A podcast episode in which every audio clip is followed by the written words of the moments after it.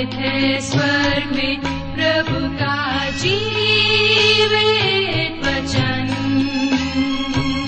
सृष्टि निर्माता भी है यही वचन।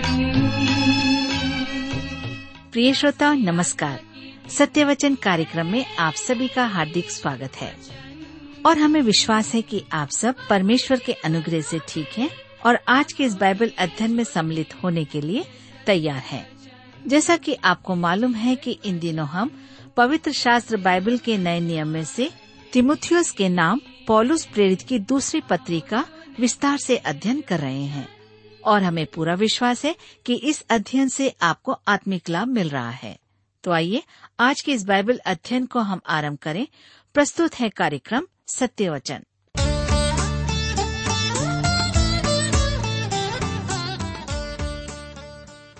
प्रिय मित्र, प्रभु यीशु के पवित्र और सामर्थी नाम में आप सबको मेरा नमस्कार। मैं आशा करता हूं कि आप सब कुशल पूर्वक हैं और हमेशा की तरह आज फिर से परमेश्वर के वचन में से सुनने और सीखने के लिए आप तैयार बैठे हैं। मैं आप सभी श्रोता मित्रों का इस कार्यक्रम में स्वागत करता हूं, विशेष करके अपने उन सभी नए मित्रों का जो पहली बार हमारे इस कार्यक्रम को सुन रहे हैं। मैं आपको बताना चाहता हूं कि हम सब इन दिनों बाइबल में से दूसरा तिमुथियुस की पत्री से अध्ययन कर रहे हैं जिसका लेखक पौलुस है। तो मित्रों, आज हम अपने अध्ययन में आगे बढ़ेंगे, लेकिन इससे पहले आइए हम सब प्रार्थना करें और परमेश्वर से आज के अध्ययन के लिए सहायता मांगें। हमारे जीवित और दयालु पिता परमेश्वर, हम आपको धन्यवाद देते हैं आज के सुंदर समय के लिए जिसे आपने हम सबके जीवन में दिया है, ताकि हम दूर में रह करके भी रेडियो के माध्यम से आपके वचन का अध्ययन कर सकते हैं, सुन सकते हैं। आज जब हम दूसरे तिमुथियुस की पत्री से अध्ययन करते हैं, हमारी विनती है कि आप हमारे प्रत्येक श्रोता भाई बहनों को अपनी बुद्धि, ज्ञान और समझ प्रदान करें, ताकि जो कुछ भी आज हम सुनते हैं समझ सकें, उसे ग्रहण कर सकें और उसके अनुसार चल सकें। हर एक प्रकार की बुराइयों से, व्यर्थ की बातों से, दुनियावी चिंताओं से, शैतान के हर एक छल प्रपंच से अपने लोगों की रक्षा करें। हम विनती करते हैं उन श्रोता भाई बहनों के लिए जो इस समय बीमार अवस्था में हैं, निराश और परेशान हैं, चिंता और दबाव में हैं, तनाव में हैं। पिताजी, आप उन्हें भी अपनी शांति और चंगाई प्रदान करें। इस समय फिर से सारी बातों के लिए धन्यवाद देते हैं। प्रार्थना यीशु के नाम से मांगते हैं, आमीन। मित्रों, जैसा कि हम सब जान रहे हैं कि हम इन दिनों दूसरे तिमुथियुस की पत्री से अध्ययन कर रहे हैं। आज हम अपने अध्ययन को अध्याय एक उसके छह से अठारह पद तक देखेंगे। पौलुस तिमुथियुस से बहुत प्रेम करता था और तिमुथियुस भी पौलुस से बहुत प्रेम करता था और पौलुस के बंदी बनाए जाने के कारण वह रोता था, परंतु पौलुस उसे प्रोत्साहित करता है और कहता है।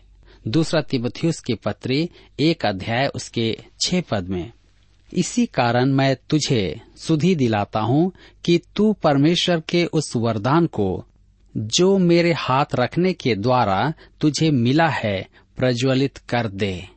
पौलुस ने तिमुथियुस पर हाथ रखे थे, इसका अर्थ था कि तिमुथियुस पौलुस का सहभागी हो गया।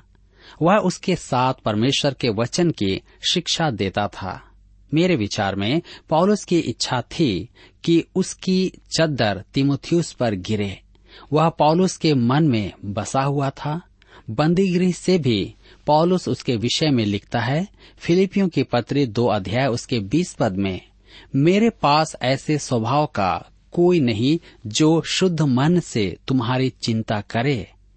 मेरे प्रियो, यही एकमात्र मनुष्य था जो पौलुस की शिक्षा और उसके प्रचार को आगे बढ़ा सकता था और यही कारण था कि पौलुस ने उसे अपना सहभागी बनाया था। वे प्रभु की सेवा में एक साथ थे। मित्रों, यहाँ पर ध्यान दीजिए कि पौलुस तिमुथियुस से कहता है, तू परमेश्वर के उस वरदान को प्रज्वलित कर दे। उसे वरदान प्राप्त था और पौलुस उसे प्रज्वलित करने के लिए प्रोत्साहित कर रहा था। इससे आप क्या समझते हैं? मैं सोचता हूँ कि पौलुस इफिसूस में तिमुथियुस के बारे में चिंतित था, क्योंकि वहाँ पर डयाना का मंदिर था और वह नगर रोमी साम्राज्य में पाप का केंद्र था। पौलुस वहाँ तीन वर्ष रहा था और वह वहाँ की परीक्षाओं और प्रलोभनों से परिचित था। मैं सोचता हूँ कि पौलुस के मन में शंका थी कि कहीं तिमुथियुस परमेश्वर की संपूर्ण सम्मति की शिक्षा देने से ना चूक जाए। हम इससे युवक के लिए पौलुस की चिंता को देखते हैं। पौलुस उसे प्रिय पुत्र तिमुथियुस कहता है क्योंकि वह उससे प्रेम करता था। दूसरा तिमुथियुस की पत्री एक अध्याय उसके सात पद में हम पढ़ते हैं, क्योंकि परमेश्वर ने हमें भय की नहीं पर सामर्थ और प्रेम और संयम की आत्मा दी है। यहाँ भय का उचित अनुवाद होगा कायरता। हम में से अनेकों ने इसका गलत अनुवाद किया है, मैंने भी किया है। मुझे रेल यात्रा अच्छी नहीं लगती थी, परंतु मुझे विवश होकर रेल यात्रा करना होता है कि अपने वचन से चूक न जाऊं। आरंभ में तो मैं बहुत डरता था और रेल यात्रा के बाद स्वयं को झिड़कता भी था। मैं अपने भय से संघर्ष करता रहता था। मेरे मित्रों, भय तो स्वाभाविक है और अच्छा है। उदाहरण के लिए, मैं शेर से डरता हूँ। यदि सड़क पर एक शेर खुली घूम रहा हो तो मैं तुरंत छिपने का स्थान खोजूंगा।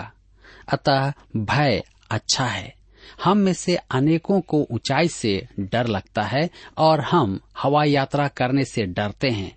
मैंने इसके बारे में प्रार्थना की, परंतु समझ नहीं पाया कि परमेश्वर ने मुझ में से भय दूर क्यों नहीं किया, क्योंकि यहाँ तो मैं पढ़ता हूँ कि परमेश्वर ने हमें भय की आत्मा नहीं दी है। परंतु यहाँ पौलुस अच्छे भय की नहीं कायरता की बात कर रहा है। परमेश्वर ने हमें कायरता की नहीं पर सामर्थ और प्रेम और संयम की आत्मा दी है। मेरे मित्रों, यहाँ पर संयम अर्थात अनुशासन। दूसरे शब्दों में, परमेश्वर की यह इच्छा नहीं कि मसीही जीवन का प्रतिमान पराजय हो। हमें अनुशासित जन होना है, न कि अपनी भावनाओं के द्वारा जीवन जीना है और भावनाओं के दास बनना है। हम सब अपनी भावनाओं के वश में होते हैं। यही कारण है कि मनुष्य गरीबों के, भूखों और अनाथों के चित्र देखकर पसीज जाता है। परंतु विश्वासियों को भावनाओं के वश में नहीं रहना है। जी हाँ, हमारी भावनाएं हम पर प्रभुता न करने पाए। हमें अनुशासन में रहना है और उसके अनुसार चलना है। यह भय के प्रसंग में कैसे होगा? क्या मुझे रेल यात्रा से डरना उचित नहीं है? जी नहीं। मेरे लिए घर पर बैठना उचित नहीं है। यदि मैं अनुशासित हूँ तो मुझे साहस करके टिकट लेना है और यहाँ तक कि न केवल रेल यात्रा परंतु हवाई यात्रा द्वारा भी सभा के लिए जाना है, क्योंकि परमेश्वर ने मुझे भ्रमणशील शिक्षा देने के लिए बुलाया है। भावनाओं के वशीभूत होने का अर्थ है कि जो आपको करना है उसे आप भावनाओं के कारण न करें। तिमुथियुस को दिए गए प्रोत्साहन से मुझे बहुत सहायता मिलती है। पौलुस कहता है कि मैं एक कायर विश्वासी नहीं हूँ। मुझे अपनी भावनाओं के वशीभूत नहीं होना है। मेरे प्रियो, मैं मिस्र जाना नहीं चाहता हूँ, क्योंकि वहाँ मुझे बहुत बुरा अनुभव मिल सकता है। मैं इस अनुभव के कारण अत्यधिक भावनात्मक हूँ, क्योंकि मेरे एक मित्र ने मुझे बताया कि कैरो अच्छा नहीं लगता है। मैं वहाँ जाना नहीं चाहता हूँ, परंतु परमेश्वर ने मुझे अपनी भावनाओं पर विजय प्रदान की है। मेरे मित्र ने मुझे बताया कि वह समय से पूर्व यरूशलेम जा करके विश्राम करना चाहता था, परंतु वहाँ प्रत्येक होटल भरे हुए थे। तब उस मित्र ने कहा कि उसके पास कोई और दूसरा विकल्प नहीं था, अर्थात वह फिर से कैरो शहर की ओर चला गया क्योंकि उसके अलावा उसके पास कोई दूसरा रास्ता नहीं था। मेरे प्रियो, परमेश्वर ने उसे अपनी भावनाओं पर विजय प्रदान की, जिसके लिए उसने परमेश्वर को धन्यवाद दिया।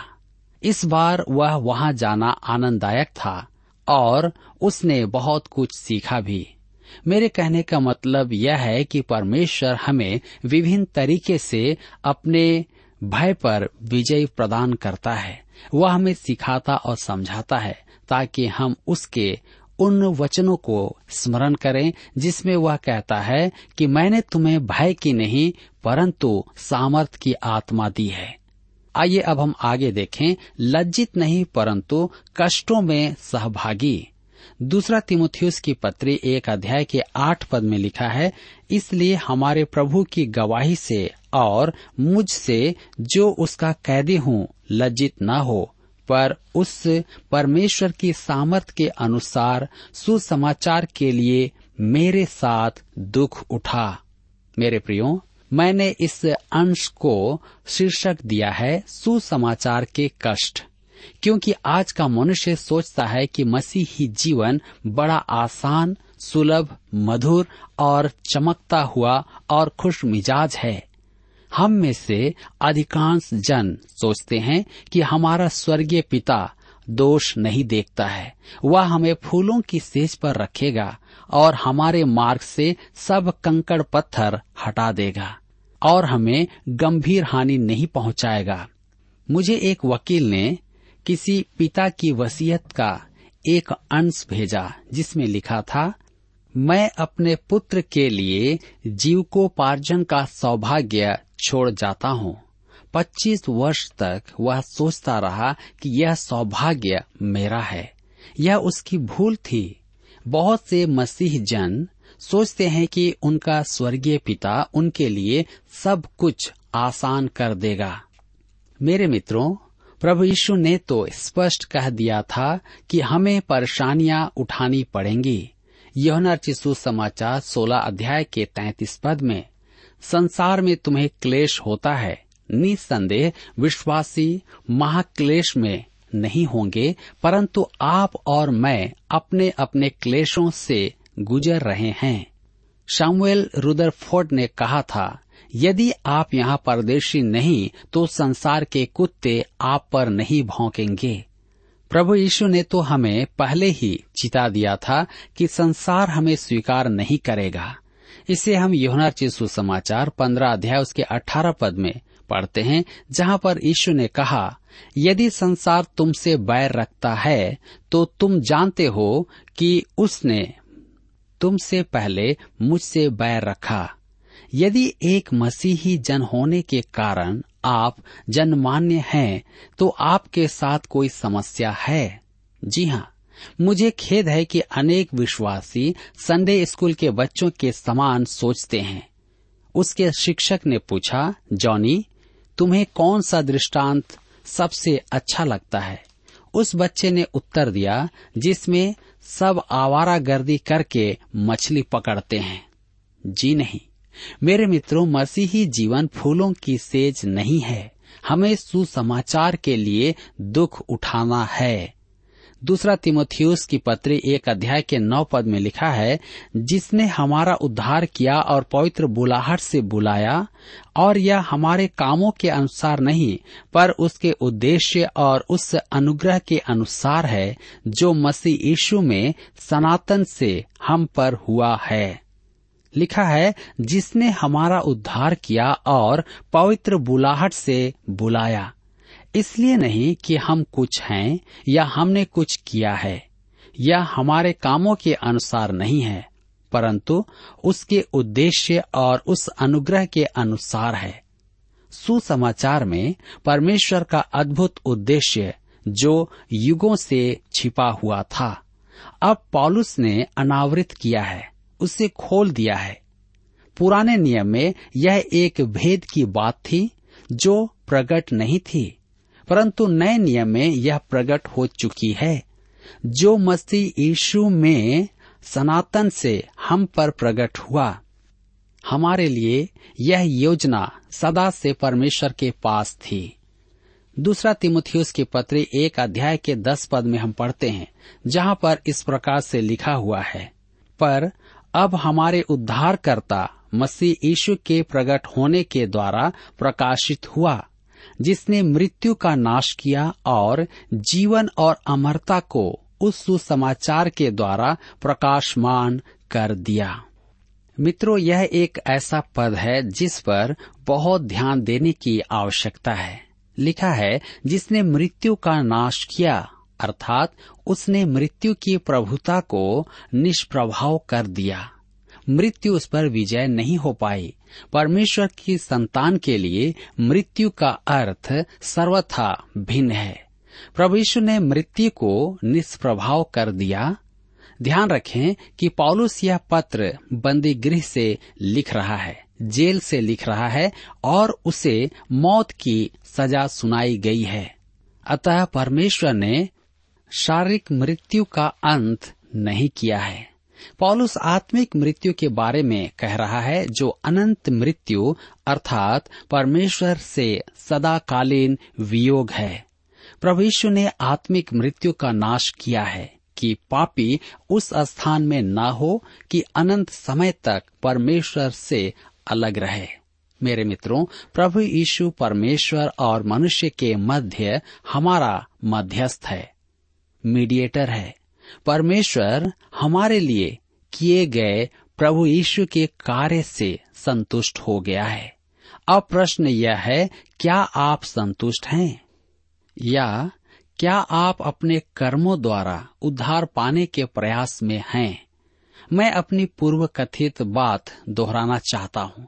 मनुष्य सिद्ध आज्ञाकारिता द्वारा उद्धार नहीं पाएगा, क्योंकि वह आज्ञा पालन में सिद्ध नहीं है और नहीं हो सकता है।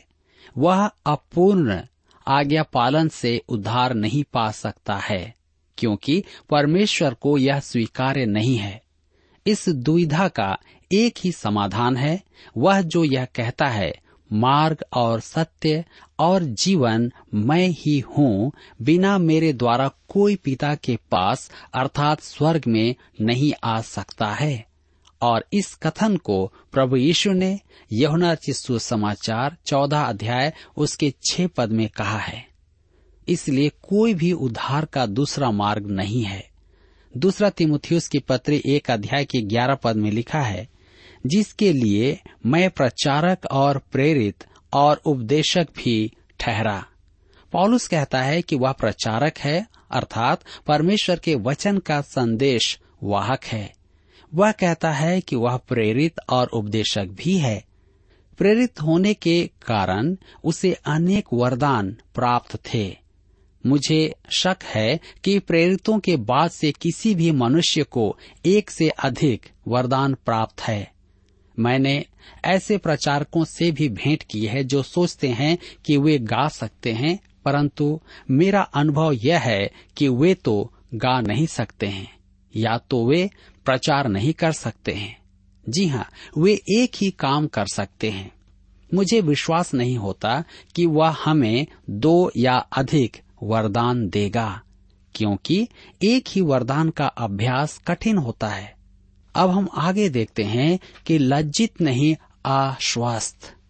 दूसरा तिमुथियुस की पत्री एक अध्याय उसके बारह पद में हम पढ़ते हैं, इस कारण मैं इन दुखों को भी उठाता हूँ, पर लजाता नहीं, क्योंकि मैं उसे जिस पर मैंने विश्वास किया है जानता हूँ, और मुझे निश्चय है कि वह मेरी धरोहर की उस दिन तक रखवाली कर सकता है। पौलुस कहता है कि मैं लजाता नहीं। यद्यपि वह बंदी गृह में था और उसे मौत की सजा सुनाई गई थी, वह मौत के निकट पहुंच रहा है, परंतु वह सुसमाचार से लजाता नहीं था। रोम की कलीसिया को पौलुस ने लिखा था, पहला अध्याय उसके सोलह पद में, मैं सुसमाचार से नहीं लजाता, इसलिए कि वह हर एक विश्वास करने वाले के लिए उद्धार के निमित्त परमेश्वर की सामर्थ्य है। और अब यहाँ दूसरा तिमुथियुस एक अध्याय के आठ पद में पौलुस तिमुथियुस से कहता है कि वह भी ना लजाए। मेरे प्रियो, कभी कभी विश्वासी गवाही देने में पीछे हटते हैं, कभी कभी हमारा मुंह बंद ही रहता है, परंतु ऐसा नहीं होना चाहिए। मुझे निश्चय है कि वह मेरी धरोहर की उस दिन तक रखवाली कर सकता है। धरोहर का अर्थ है कि पौलुस ने न्याय के दिन तक के लिए अपना विश्वास मसीह में सुरक्षित रखा हुआ था, या इसका अर्थ है कि परमेश्वर ने मुझ में अपनी धरोहर सुरक्षित रखी है। पौलुस के जीवन में परमेश्वर के वरदानों का भंडार होने के कारण वह संपूर्ण संसार का ऋणी था। मेरे मित्रों, आप और मैं ऋणी हैं। शायद आप सोच रहे होंगे, मैं अपने ऋण ईमानदारी से चुकाता हूँ। सच तो यह है कि आपने और मैंने अपने ऋण ईमानदारी से तब तक नहीं चुका दिए होंगे जब तक इस पृथ्वी पर प्रत्येक मनुष्य सुसमाचार न सुन ले। वह मेरी धरोहर की उस दिन तक रखवाली कर सकता है। मेरे प्रियो, यह जानना एक महान ढाढ़स की बात है कि हम जो कुछ भी हैं और हमारे पास जो भी है सब उसके हाथों में है। दूसरा तिमुथियुस एक अध्याय के तेरह पद में लिखा है, जो खरी बातें तूने मुझसे सुनी है उनको उस विश्वास और प्रेम के साथ जो मसीह यीशु में है अपना आदर्श बनाकर रख। खरी बातें धर्मशास्त्र के वचन प्रेरित वचन हैं। मैं परमेश्वर के वचन की शाब्दिक प्रेरणा पर विश्वास करता हूं और मेरे विचार में अन्य कोई भी दृष्टिकोण संतोषजनक नहीं है, और निश्चय ही वह धर्मशास्त्र की अनिवार्यता को पूरी नहीं करती है।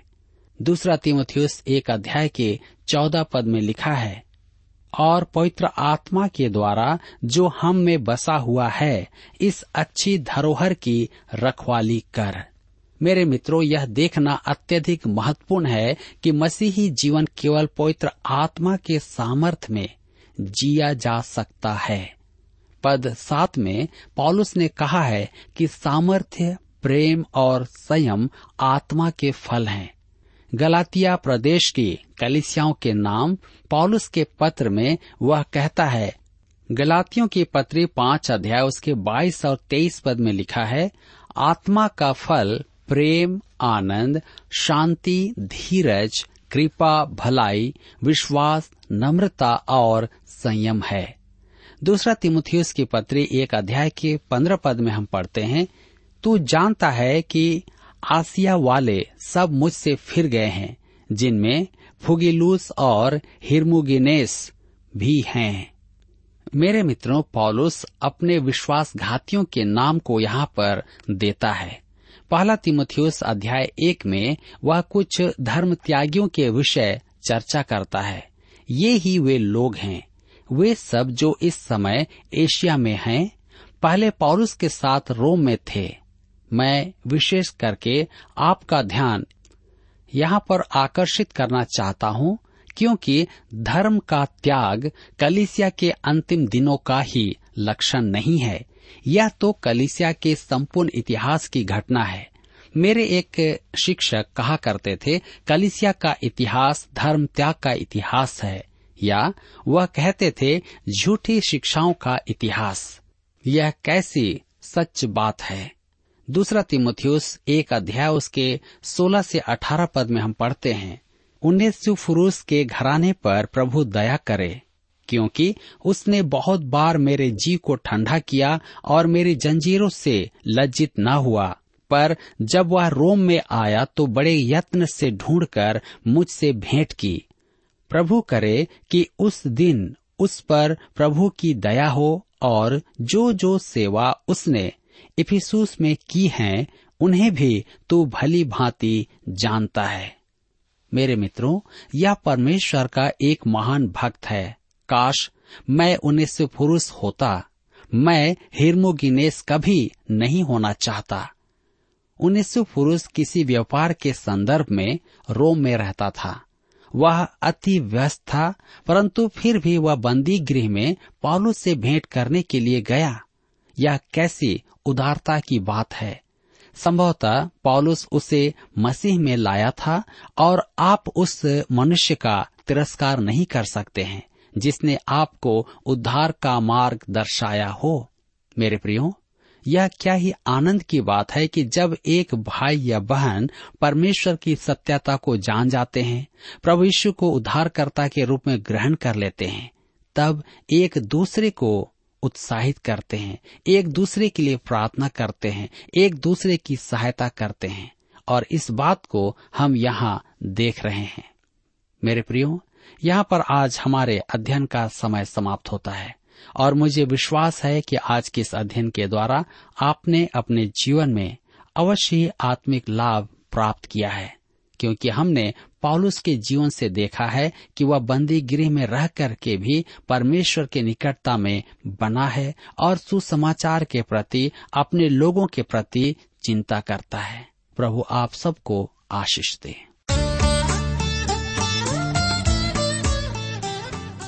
प्रिय श्रोताओ, अभी आप सुन रहे थे बाइबल अध्ययन कार्यक्रम सत्यवचन। हम आशा करते हैं कि आज के इस कार्यक्रम से आपको आत्मिक लाभ मिला होगा। यदि आप परमेश्वर के बारे में और अधिक जानना चाहते हैं तो हमारे पास नया नियम एवं पवित्र शास्त्र बाइबल उपलब्ध है। इन्हें प्राप्त करने के लिए आप हमें इस पते पर लिख सकते हैं। कार्यक्रम Satyavachan, T W R, post box number चार तीन एक शून्य, नई दिल्ली एक एक शून्य शून्य एक नौ। पता एक बार फिर सुन लीजिए। कार्यक्रम Satyavachan, T W R, post box number four three one zero, new Delhi one one zero zero one nine. और हाँ श्रोताओं, याद रखें कि पत्र लिखते समय आपका नाम और पता साफ साफ लिखा होना चाहिए। इसके अलावा आप हमसे टेलीफोन के माध्यम से भी बातचीत कर सकते हैं, जिसमें हमारे काउंसलर या सलाहकार आपको सलाह देंगे। तो नोट कीजिए, हमारा मोबाइल नंबर नौ नौ पाँच आठ आठ दो शून्य चार एक चार। याद रखें double nine five eight eight two zero four one four. और हमारा दूसरा नंबर है zero nine six five one four double three three nine seven. याद रहे शून्य नौ छः पाँच एक चार तीन तीन तीन नौ सात। इसके अलावा आप हमसे ईमेल के द्वारा भी संपर्क कर सकते हैं। हमारा ईमेल आईडी है Hindi T T B at T W R dot I N, Hindi T T B at T W R dot I N. श्रोताओ, इस कार्यक्रम को आप हमारे वेबसाइट रेडियो आठ आठ दो डॉट कॉम पर भी सुन सकते हैं। इस वेबसाइट रेडियो आठ आठ दो डॉट कॉम के बारे में अपने मित्रों को भी सूचित कर दें। और अब इसी के साथ हमारे कार्यक्रम का समय यहीं पर समाप्त होता है। अगले कार्यक्रम में आपसे फिर मुलाकात होगी। तब तक के लिए हमें आज्ञा दीजिए। नमस्कार।